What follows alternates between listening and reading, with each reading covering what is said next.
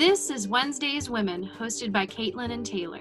We invite you to join us in a candid conversation about the roles of women in political organizing and beyond as we celebrate the centennial celebration of the 19th Amendment. We hope that you find this episode educational, entertaining, and the women we discuss inspiring. If you like what you hear, subscribe and share. Hello, everyone, and welcome to a very special final season episode of Wednesday's Women. This will be our final episode for season one, where we talked all about suffragettes, as you guys know. And at the end of this episode, we will give you a little bit of information about season two and what's to come. But to wrap up our first season, we're going to spend today talking about all the suffragette organizations and how they all work together and got the right to vote. So, start off, I'm going to start with the American Equal Rights Association. This is going to be a little redundant for those of you that have been adamant followers of ours, but we did want to just make sure we are highlighting the importance of everyone that worked in these organizations, not just the people that led them individually. So go ahead. I was just going to say, it's also a chance for us to mention the organizations we didn't get to talk about throughout the season. So if you noticed, a lot of the people we talked about came later in the movement, and so we talked a lot about NASA. Obviously we talked about the Congressional Union and then the National Women's Party, but there were a lot of organizations that started and split and joined that led up to the creation of these organizations that we talked about all season long. Yeah, absolutely. So to start, we have the American Equal Rights Association.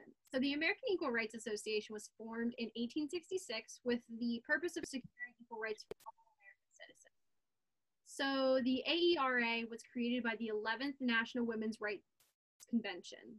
So leaders of the women's movement had earlier suggested the creation of a similar equal rights organization through a merger of their movement with the American Anti-Slavery Society. But it took time for it to actually come to fruition. So the AERA conducted two major campaigns during 1867. And the AERA continued to hold annual meetings after the failure of the Kansas campaign, but growing differences made it difficult for its members to work together. So disagreements about the proposed 15th Amendment when it occurred did prohibit the denial of suffrage because of race, was especially sharp because it did also prohibit the denial of suffrage because of sex. And then, so that was like a big issue, and it is sort of where a lot of people say some suffrage movements that grew out of this are exclusionary. So the split was the women who were sort of okay and just upset about the 15th Amendment. And then there were women who thought, like, black men should not have the right to vote before white women. Yeah. And their thought process was more that they were superior, and so they should receive their rights first. The other group was just upset that women were still being excluded. Like, they weren't mad that black men had the right to vote, they just felt it should have applied to black and white women as well. Yeah, absolutely. And I mean, we've talked about that through different leaders. Some of the leaders have been open with those different ideas that kind of influence the way they led their parties. The acrimonious AERA meeting in 1869 signaled the end of the organization and led to the formation of women's suffrage organizations, which we've spoken about. And the bitter disagreements that led to the demise of the AERA continued to influence the women's movements in the upcoming years. So one of the groups that came out of the AERA was the National Women's Suffrage Association. So it was founded in 1869 by Susan B. Anthony and Elizabeth Cady Stanton immediately after the split of the American Equal Rights Association. And so this group was the more just upset that women had been excluded from the 15th Amendment, but didn't technically oppose the 15th Amendment. They did have other issues with the AERA, specifically that they allowed men to hold leadership positions within the organization. And so the National Women's Suffrage Association felt that men shouldn't have been given leadership roles. They should have been allowed to participate, but it should have been led by women because they were fighting for women's rights. So the founders, Anthony and Cady Stanton, were opposed to the 15th Amendment just on the basis that it didn't include women's right to vote. They allowed men to join this organization, but they could only participate as members because they had the issue with the AERA leadership.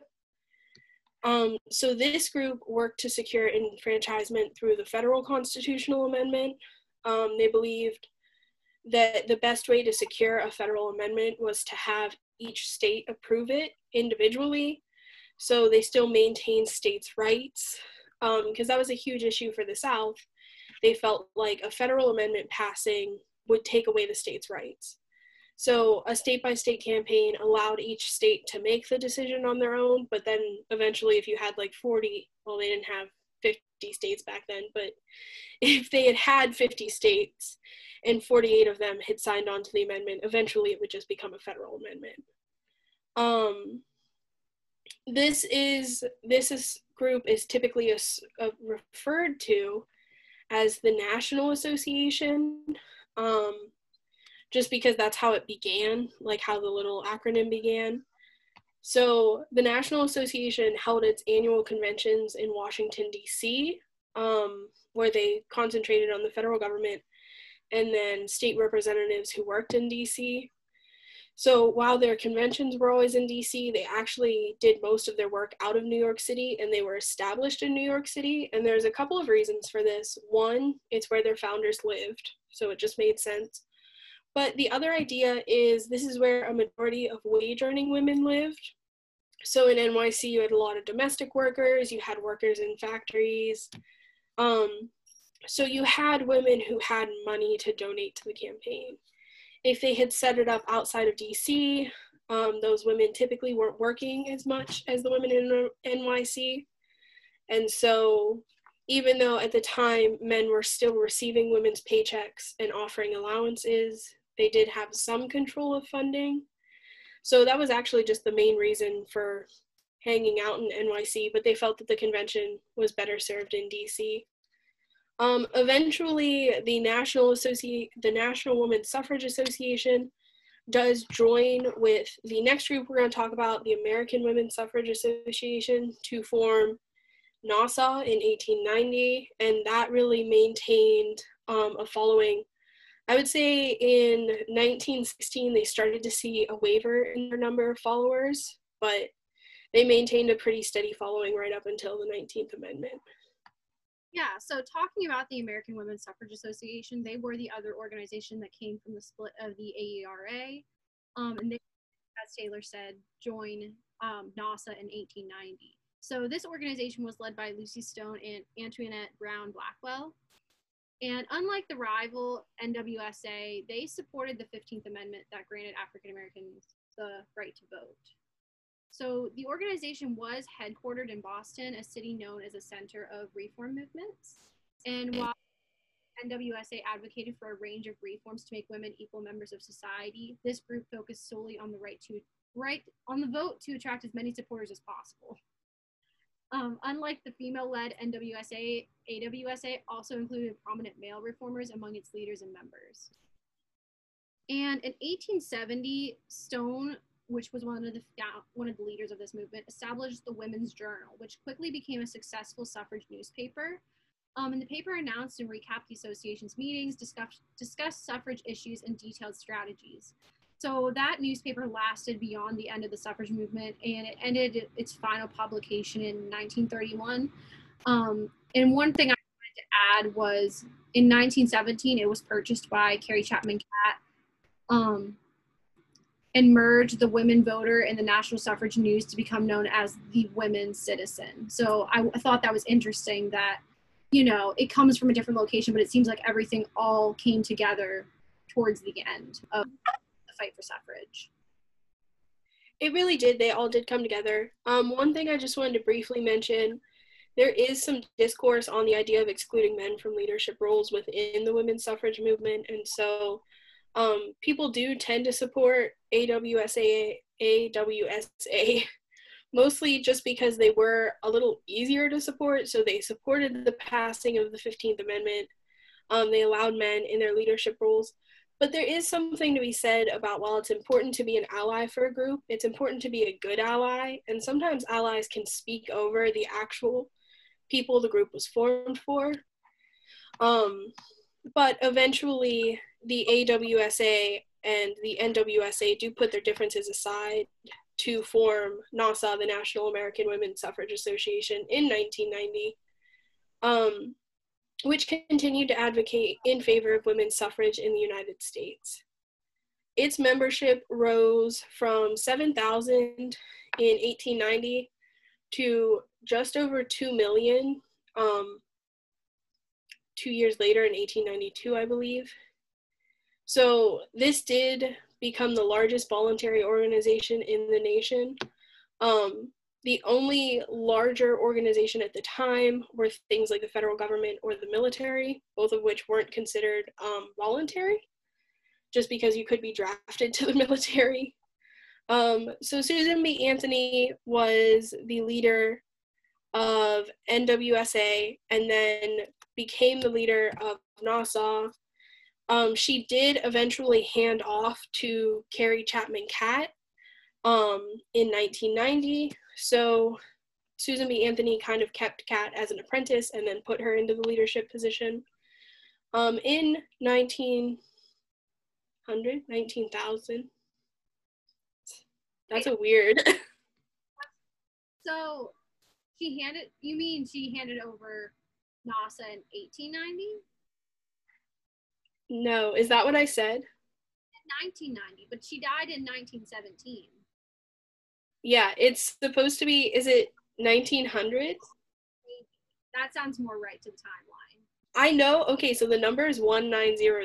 Is it said 1900? Yeah, yeah. Okay. I thought you said 1990. Okay, I'll just redo that. So Susan B. Anthony was the longtime leader of the suffrage movement. She served previously as the leader of the NWSA, and when NASA was formed, she took over as president. She served as president until 1900, at which time she sort of passed it off to Carrie Chapman Catt. Catt had apprenticed under her before then, and so it just seemed like the smoothest transition. In 1900, Catt implemented a strategy of recruiting wealthy members to the rapidly growing women's club, so whose time, money, and experience could help build the suffrage movement. So again, the biggest hindrance the suffrage movement faced, other than really just sexism, was they didn't have any funding. So you weren't having wealthy male donors donate to you. You were making all your revenue off of the women who participated in the movement. And again, women didn't control finances back then. So Catt sort of revolutionized this idea of pulling in wealthy members. And so while the wealthy members may not agree with everything you're doing, she would sort of form committees to align with certain wealthy citizens. So after the Senate decisively rejected the proposed women's suffrage amendment to the U.S. Constitution in 1887, the suffrage movement had concentrated most of its efforts on state suffrage campaigns. When Catt again became president in 1915, so she did take time off between two presidency terms, adopted her plan to centralize the organization and work towards the suffrage amendment as its primary goal. So this was done despite opposition from Southern members who believed that a federal amendment would erode states' rights. And back then, so typically Democrats were Southern members back then, so the parties did have an ideological switch later on. During this time, the South was mostly Democrats, so you do see suffrage organizations aligning themselves with Republicans and then eventually disaligning themselves because the Republicans will not vote for suffrage. Right. So with its large membership and increasing number of women voters in states where suffrage had already been achieved, the NASA began to operate more as a political pressure group than as an educational group. So they're moving now from like a nonprofit, I guess you could call them, into a lobbyist firm. So they are shifting their movement pretty significantly from when they were formed. So it won additional sympathy for the suffrage cause by actively cooperating with the war during World War I. And when we talked about Alice Paul, we had talked about her sort of protesting Woodrow Wilson during the war. That really helped Nassau, who was struggling amidst the National Women's Party, who was accomplishing quite a bit. It really helped people be like, oh, we don't love Nassau, but at least they're not picketing a president. Yeah. So that was like a huge help to their, I guess, credentials. Yeah. On February 14th, 1920, several months prior to the ratification of the 19th Amendment, Nassau transformed itself into the League of Women's Voters, which is still active today. We discussed Vote 411, all the work the League does to get people registered and educated. So technically, Nassau isn't still present, but it has evolved into something that we have today. So something that was occurring at a similar time in 1900 was the start of a group founded by Maud Wood Park and Inez Haynes Irwin to attract younger women to the movement, and they called this organization the College Equal Suffrage League. So they worked with the National American Women's Suffrage Association in 1908, but they were also a separate organization. So Park, one of the founders, toured colleges around the US, talked to recent alumni in hopes that they would then encourage younger people in the university and high school students to join their movement. And she ended up touring many locations, and that eventually sparked the formation of new chapters in 30 states. If you look up information about the College Equal Suffrage League, you can see they have a lot of history because there was 30 different sub-organizations working with the league. So one thing that the founders stated, and this was their purpose of their organization, and that's to help college women realize their debt to the women who worked so hard for them, and to make them understand that one way to pay that debt is to fight for the battle in the quarter of the field in which it is still to be won, to make them realize the obligation of opportunity, which I think is really neat. It is, because there is this idea that obviously by the 1900s, women were attending higher education facilities, but that wasn't always the case. And so that is something that the suffrage movement, though we call it the suffrage movement because it was so heavily focused on women's right to vote, they also fought for women's place in higher education, which, as someone who is in higher education right now, I'm very thankful for. And I do think college organizations are a really great way to mobilize efforts. Absolutely. So another American organization, the Women's Trade Union League, was formed in 1903. It did not start as a suffrage organization. It actually started as a union. So the idea with unions is you protect the people within the union from evil bosses, harsh labor laws, whatever. Eventually they do shift to the suffrage movement because they're working to protect their women's union. Women typically worked in manufacturing sites, textiles, things of that nature. They eventually decided that working for suffrage would be the best way to achieve what they wanted. So the WTUL was a U.S. organization of both working class and well-off women who supported the efforts of women to organize labor unions to eliminate sweatshop conditions. So we still talk about sweatshops today, not usually in America, but in developing nations, they typically pay very little. Your labor is intense and there's a lot of high risk involved. And so in America during the Industrial Revolution, that was very true. You worked for very small wages, you know, people lost arms and fingers, and you know, machinery was dangerous. And so the unions came about to protect women in these areas. So the Women's Trade Union League played an important role in supporting the massive strikes in the first two decades of the 20th century that later established the International Ladies Garment Workers Union and Amalgamated Clothing Workers of America. And in campaigning, and continued to campaign for women's suffrage among men and women workers. They also supported the 1907 telegraphers' strike, So there were a lot of strikes in the early 20th century. And so the Women's Trade Union League was very supportive of these. So they modeled this organization after a British organization of the same name. So Britain experienced a lot of their issues simultaneous to us. So they fought for women's suffrage until they received their right 2 years before we did. They were having an issue with trade and labor. I am a huge supporter of unions. Most of the men in my family belong to a union. My grandmother was in a teachers' union. I think they're a great form of worker protection.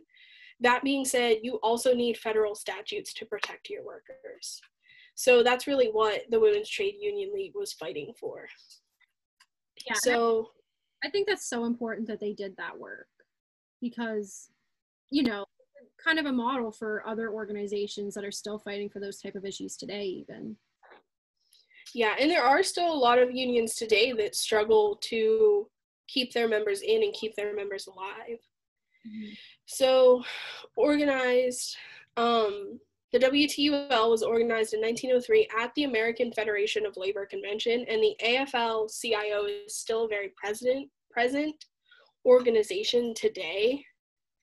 So the Women's Trade Union League spent a lot of its early years trying to cultivate ties within the American Federation of Labor, because that was the big like umbrella over all the unions back then. It still is today. But the AFL wasn't as supportive of the Women's Trade Union League as they could have been. So by 1907, the Women's Trade Union League saw its purpose as supporting the AFL and encouraging women's membership within the organization. So they shifted from cultivating their own organization to trying and get this organization to merge with the AFL. In its constitution that year, the Women's Trade Union League defined its purpose as assisting in organizing women into trade unions, such unions to be affiliated where practicable with the American Federation of Labor. In response, the AFL mostly just ignored the league. They were not supportive necessarily, but they also weren't saying you can't sit with us. So would have been nice to see them support them a little bit more, but eventually the Union League decided to hold its annual conference at a different location than the AFL in 1905. Samuel Gompers, who was the president of AFL, was furious and refused to attend. So they liked their support until they didn't have it.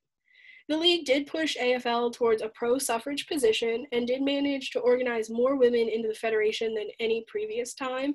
So the league was very beneficial to the AFL, and the AFL was beneficial to the league, even if it didn't appear that way, because it gave them a louder audience and a louder voice.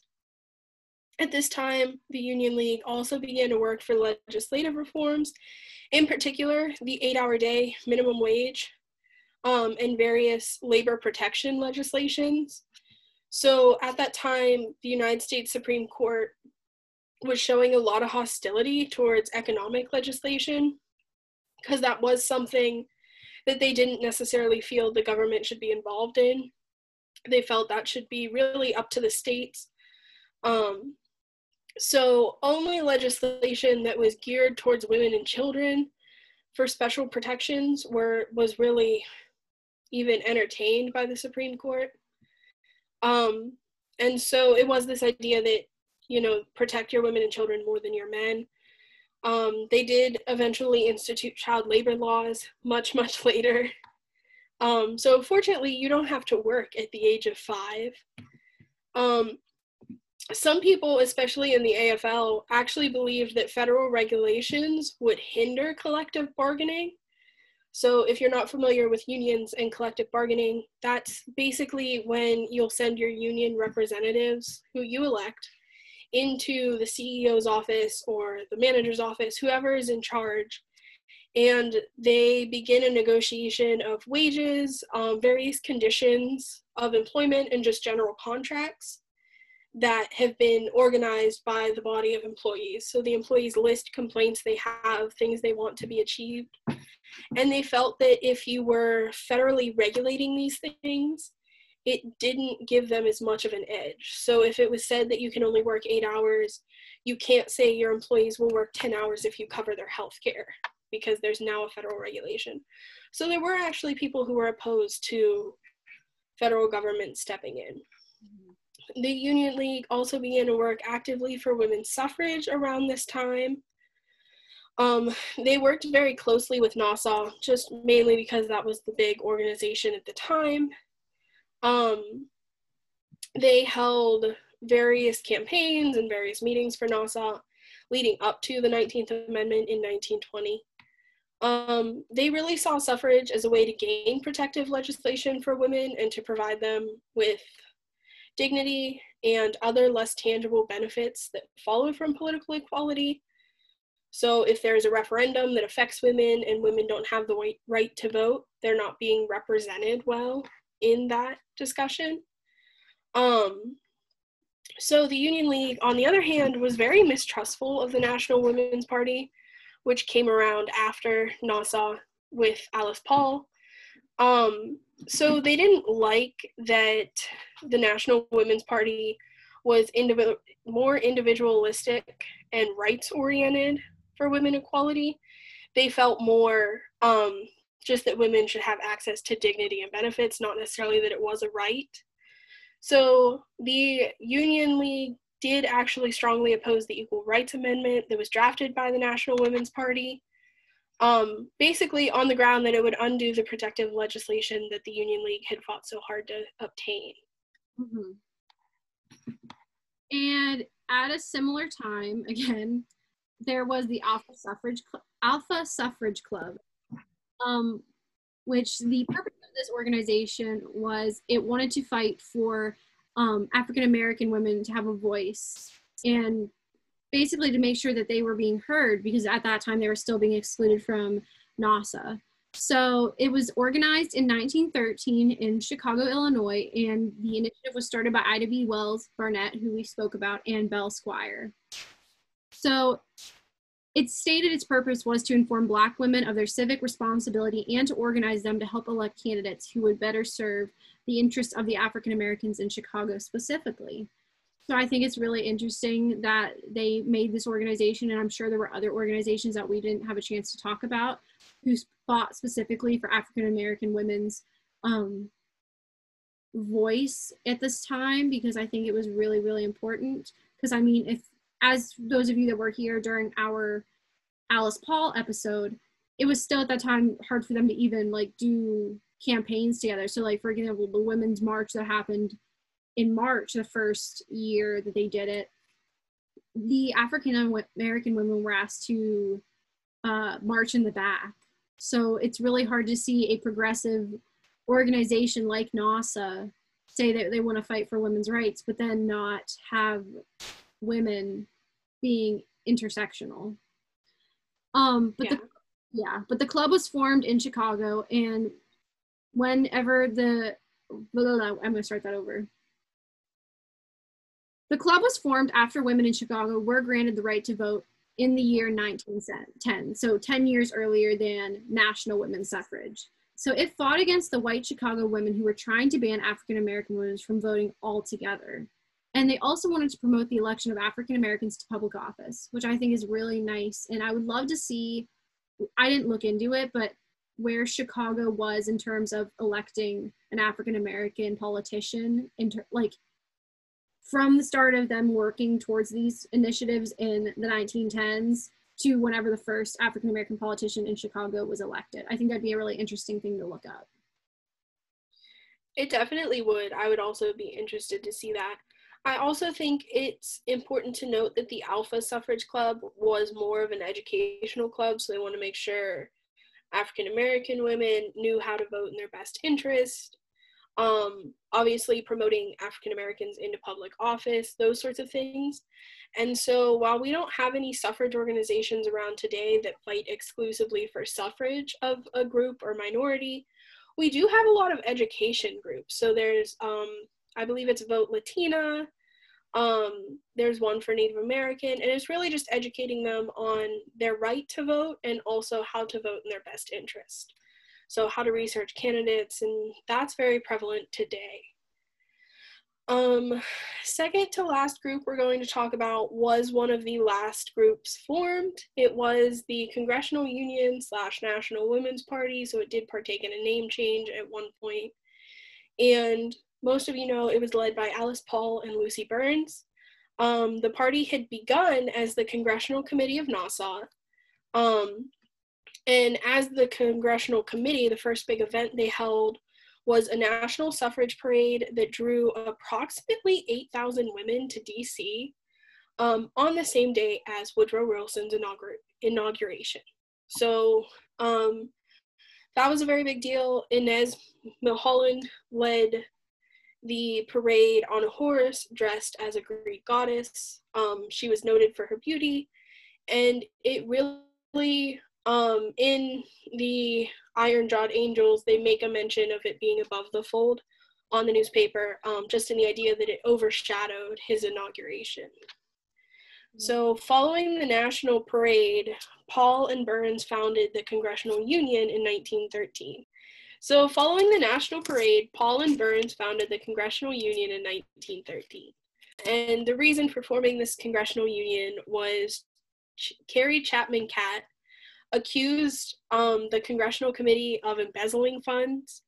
And so Paul and Burns obviously were very offended by this. They were not embezzling funds. They were raising a lot of money, but they were using really effective techniques. And so the idea was Nassau felt like they should be receiving some of that money because they were the parent organization, and Burns and Paul were not sending money back to them. So they do eventually split and form the Congressional Union. From 1916 to 1920, the party advocated for the ratification of the 19th Amendment. I believe a year after it became the Congressional Union, it switched to the National Women's Party. Yeah, that sounds right. One of the biggest differences about this group from other groups was that they continued their suffrage efforts into the war period, and so that did make them sort of unpopular because all the other groups had sort of stopped and were rallying behind a president, but the National Women's Party didn't feel they could rally behind a president who wouldn't rally behind them. And so they did continue, and that's kind of where Nassau fell back into good graces socially, because they rallied with their president. So they greatly opposed Woodrow Wilson and continued to do so until their forced feedings eventually led the president to advocate for suffrage. They'd become such a big deal in the media, and people were seeing Wilson sort of fail to provide freedom in his own turf. How are you going to go fight a war abroad if you can't provide freedom? If you listen to the Alice Paul episode, you'll know that the Silent Sentinels were the National Women's Party's members. They were all members of the National Women's Party, and after the 19th Amendment was ratified, the party moved on to advocating for other issues, including the ERA. I don't believe there is a National Women's Party anymore, but I do believe that it has local party groups. I think it merged in with another party eventually, but I'm not 100% sure on that. We'll have the answer somewhere here on the screen. So as Taylor just said, so the Silent Sentinels were a sub-organization to the National Women's Party, and they actually picketed the White House from January 1917 to June 1919, which was during World War I, during Woodrow Wilson's presidency. And this last year, the 19th Amendment was passed, and this initiative was led by Alice Paul. So to try and silence these women, they were arrested on the grounds of obstructing traffic. If you watch our Alice Paul episode, we go into a big deep dive into why that's not a real thing. But they actually gave them the choice to pay either $10 each or go to prison, and the women, knowing that they had done nothing wrong, decided that prison was the correct choice. So between June and November, 218 protesters from 26 states were arrested and charged with obstructing sidewalk traffic, which is bullshit. And of them arrested, 97 spent time in either the Occoquan Workhouse in Virginia or the District of Columbia jail. So they were in there, they were treated very badly, and because of all this, and because word got out that the women were being treated so badly, it influenced a major part of society in seeing like, oh, look at how terrible these women are being treated. Why isn't the president doing anything about it? So the publicity generated ended up making the White House look into maybe we should, one, let these women go, and two, really think about the 19th Amendment. So they ended up releasing the women, and President Wilson lent his support to the suffrage amendment in January 1918, and the amendment was approved by Congress shortly thereafter, as we know. So now we'll move on to our discussion questions. So discussion question number one, which organization do you think was the most influential? I have mixed feelings on this. So part of me feels that, I guess it depends on how you define influential, because I do think the American Equal Rights Association really got the ball rolling, but I also feel like they didn't accomplish much because they had that little rift in them. Right. I am torn between saying the National Women's Party and NWSA. Quite frankly, I think that had the National Women's Party not started the Silent Sentinels, I don't think NWSA would have fallen into such good public graces, and I think they would have really struggled with the suffrage movement. I think it was the idea of the National Women's Party members were being tortured, NWSA was supporting the president but also asking for the right to vote. I think them working together actually led to us getting the vote, because NWSA did actually work on advocacy for the 19th Amendment alongside the National Women's Party when Woodrow Wilson went to pass it. But honestly, it might have been the Silent Sentinels, so under the National Women's Party, that really got the 19th Amendment passed. I have a very similar answer. So I feel that without the Silent Sentinels and the work of the NWP, I don't think we would have gotten the right to vote when we did.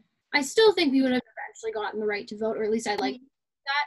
But I do think that their more extreme actions and advocacy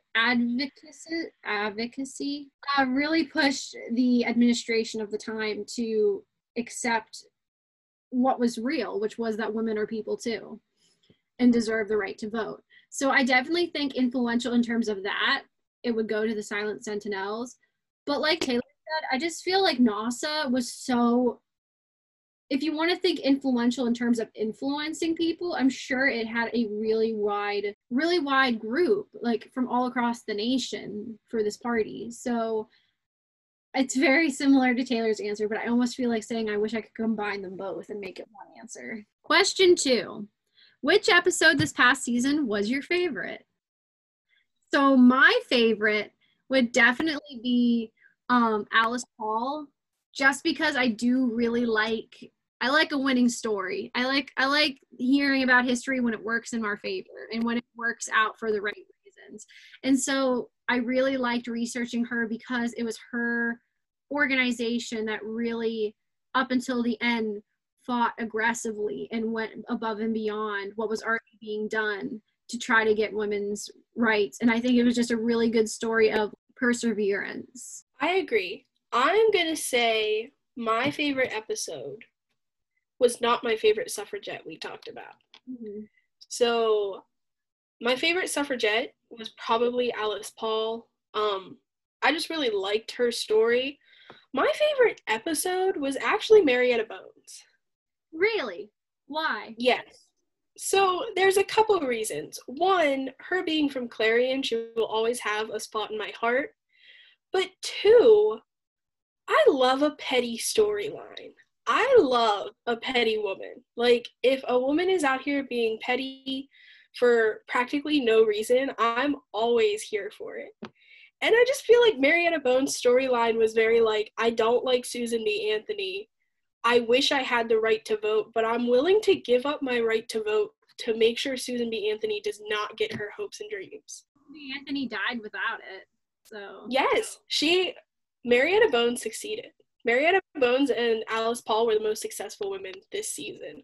I disagree with Marietta Bones' goal, but she was successful in it. Yeah. Just saying. So she was not my favorite suffragette, and I am Sad to see her leave the movement, especially since she was from Clarion and will always have a special place in my heart. But I love a petty storyline. Love a petty bitch. And then finally, what topics do you want to discuss in future seasons of our podcast? Right now, I want to discuss the fact that Donald Trump is pardoning Susan B. Anthony. So she has been pardoned from her crime 100 years later.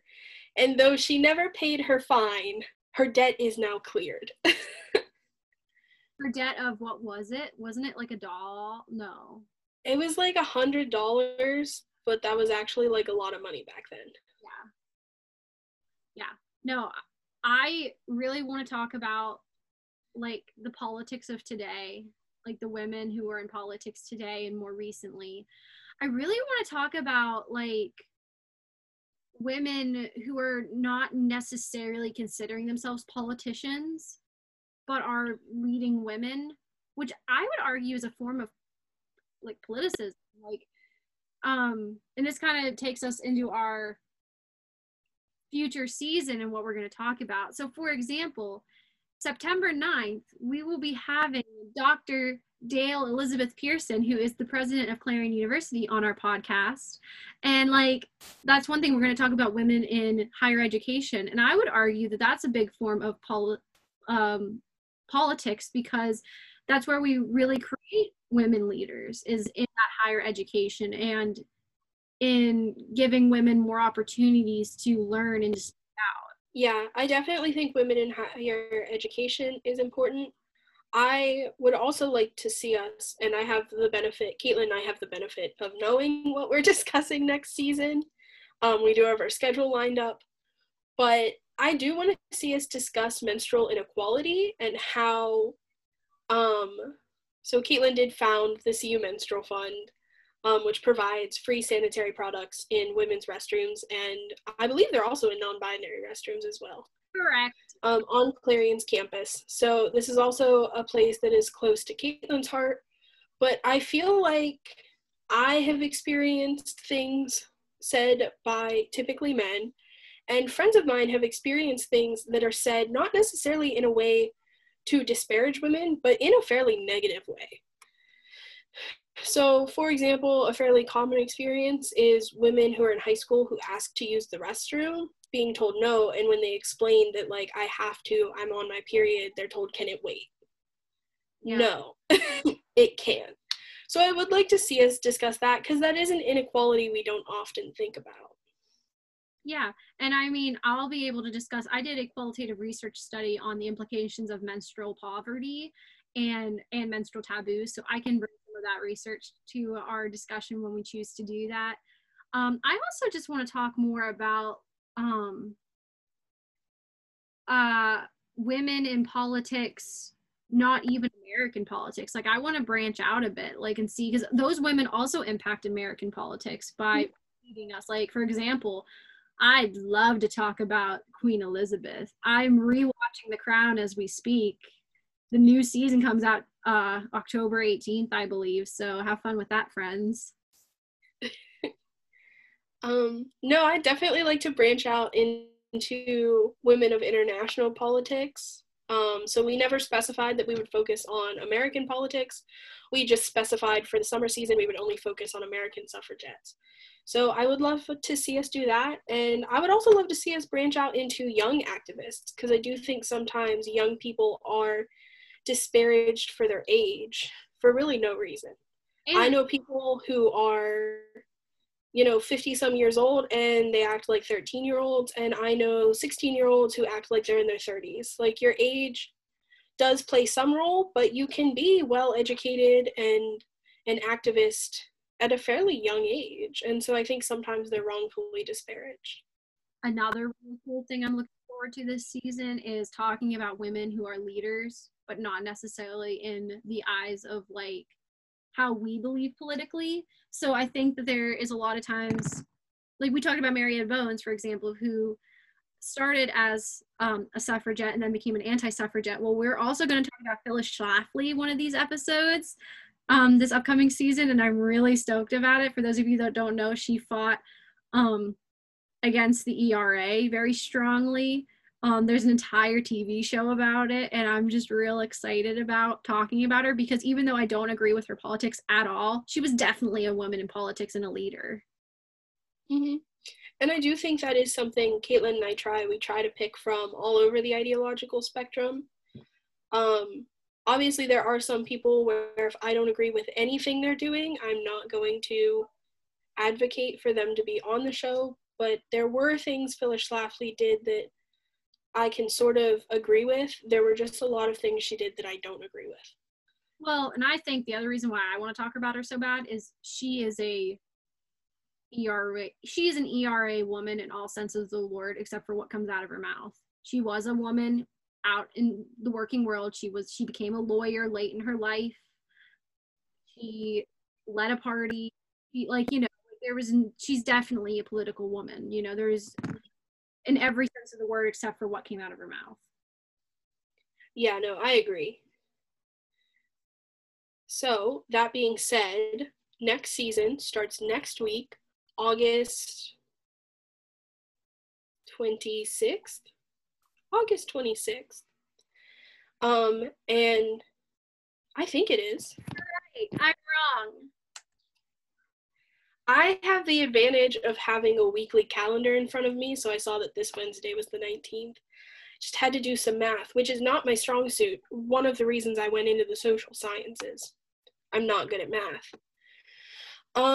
So we will kick next season off with a friend of ours, Katie Robinson. She is a Campus Vote Project fellow, as well as the secretary on the Student Senate, which Caitlin and I both serve on. Next week will be the second week of class for Clarion University, and it will also be Student Senate election time. So we will have her on to discuss her work with Campus Vote Project, as well as her work organizing a small-scale election on a college campus. Yeah. And we will also make sure that for those of you that do go to Clarion University, you'll have different locations on our Instagram, Facebook, and Twitter, where you can go and apply to be a student senator and work with us to do some good in our campus. And hopefully you'll really enjoy next week's episode. I'm really excited because Katie's a peach. She is. All right, so this has been the first season of Wednesday's Women. I want to thank everybody for sticking with us, and we look forward for what is to come. Bye, guys. This has been Wednesday's Women, sponsored by the Clarion University CU Engaged Coalition.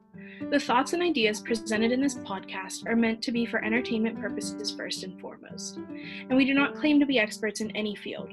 As always, thanks for listening, and make sure you go out and register to vote.